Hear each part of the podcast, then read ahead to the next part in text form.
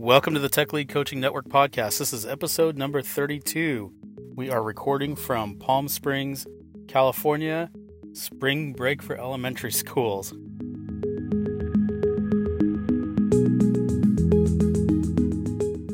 My name is Michael Rice. I'm your community organizer. Being a tech lead is seriously hard. Many tech leads struggle in the role because, possibly for the first time in their careers, they're trying to get results through other people while still being very technical. If you're in this role and trying to figure out how to get better or manage tech leads and want to help them, you're listening to the right podcast. You came to the right place. The Tech Lead Coaching Network is an informal, community based, open sourced network of tech leads where we support each other through in person workshops and peer to peer, one to one tech lead coaching, all free and volunteer based. We hope you'll join us even at the lurker level where you'll get weekly updates on what's going on. We do these podcasts with the hope that it will be a useful thing for community members to stay involved and feel connected, and also for a little marketing and to share some ideas broadly.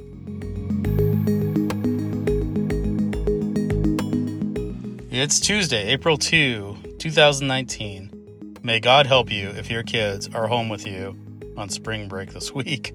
For me, we're out in Palm Springs where it's in the high 80s and the sky is impossibly blue. Today, I want to dive into the tracking and adjusting capability I think you need to develop as a tech lead. Last week, we spent a lot of time talking about listening, but I'm really into tracking and adjusting right at the moment. It's tech leadership deep in the trenches, it's tech leadership in motion. As I mentioned in yesterday's podcast, this weekend I spent almost the whole weekend finishing a book called How to Be a Tech Lead. Pretty excited to release it. Just a few more edits to go. Maybe we can hit the publish button on Wednesday, but I don't know. The more I look at it, the more I want to add more stuff. So, anyway, I'm publishing it free, so it will definitely I I will definitely let you know when I do so you can get access to it. I'll put the link to it in the show notes on Leanpub where you can sign up and get notified when it's released. Anyway, while I was working on it, I was able to go a lot deeper into most of the topics. And one that I was particularly excited to go deep on was the Pareto capability I call tracking and adjusting.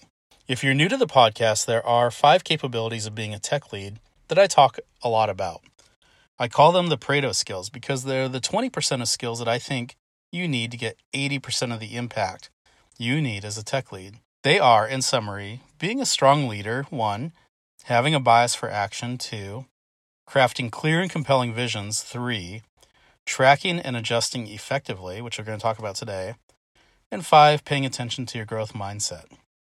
In the book, I dove into each of them in much more detail than I have previously, and kind of to my surprise, I was really excited about some of the new insights and distinctions I drew as I was talking about tracking and adjusting. We don't really talk about tracking and adjusting as a unique skill, as a set of distinct activities that you do and should consciously think about how you do it. And I think that's a shame because it's the most fun part of the job. But of course, I didn't used to feel that way. In fact, I thought this was the hardest part of the job because this was the activity where you had to bring a lot of skills together and where you could end up in very hard conversations on the spot. You're not going to find quote, tracking and adjusting, unquote, on any job descriptions for tech leads, but it's implied in a lot of the things you do as a tech lead. If we take the simplest de- definition that a tech lead is responsible for managing the technical aspects of a project, leaving project and people management to others, then you need to know what your team is doing at a pretty detailed technical level. But it's a very subtle activity, one that's so subtle you might not even notice you're doing it. So let's break it down. Tracking and adjusting is obviously two different skills, or I use the word two different motions. Let's start with a tracking motion. Tracking, tracking simply means you are clearly monitoring each team member's progress against the vision that you set on both technical and human dimensions. You may already have project managers who track the progress of the project, but as a tech lead, you need to know more detail about how the work is getting done than when it's than when it will get done.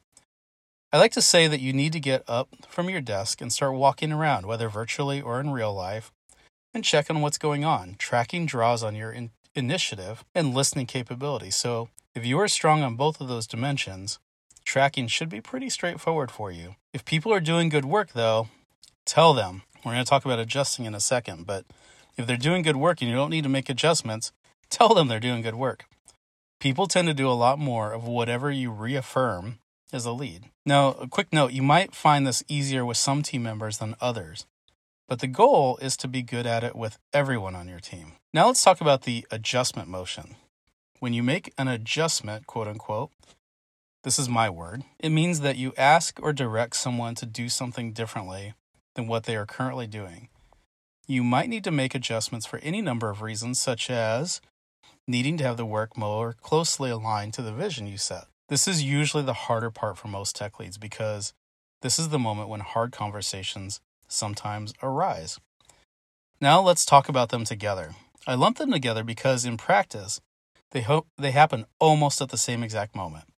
For example, if you check on someone and they say they're doing something you don't particularly like, and then you say something like, quote, tell me more about why you did it that way, unquote, many people are going to interpret that as disapproval depending on how you say it, and as you asking for a change. So, really, they usually happen at almost exactly the same time. So, I think we should study them as one capability. And the thing that I thought was so interesting writing about tracking and adjusting this weekend, it became super clear to me that the tracking and adjusting capability is kind of like a capstone capability that brings together all the other capabilities. Maybe this is why it is such a hard skill for new tech leads that are probably on the beginner scale of almost all the other capabilities.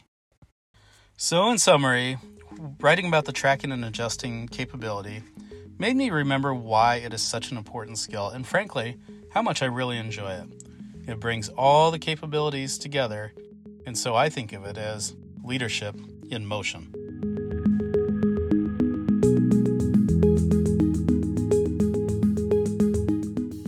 A mission, Tech Leads. Our mission is to increase the happiness and effectiveness of our community members. No matter where you are in your Tech Lead journey, I want you to consider joining us. You can join online at techleadcoaching.com. As I say, it's all free, and you can join at the lurker level if you just want to stay in touch, get weekly email updates, and other interesting tidbits. There are other levels too, like the coach and tech lead levels, when you're ready. So join however you're comfortable, but I do hope you'll join us. Thanks so much for listening to today's episode from Palm Springs, California. We spring break tech leads, and my dad's cringy, so don't watch his podcast anymore.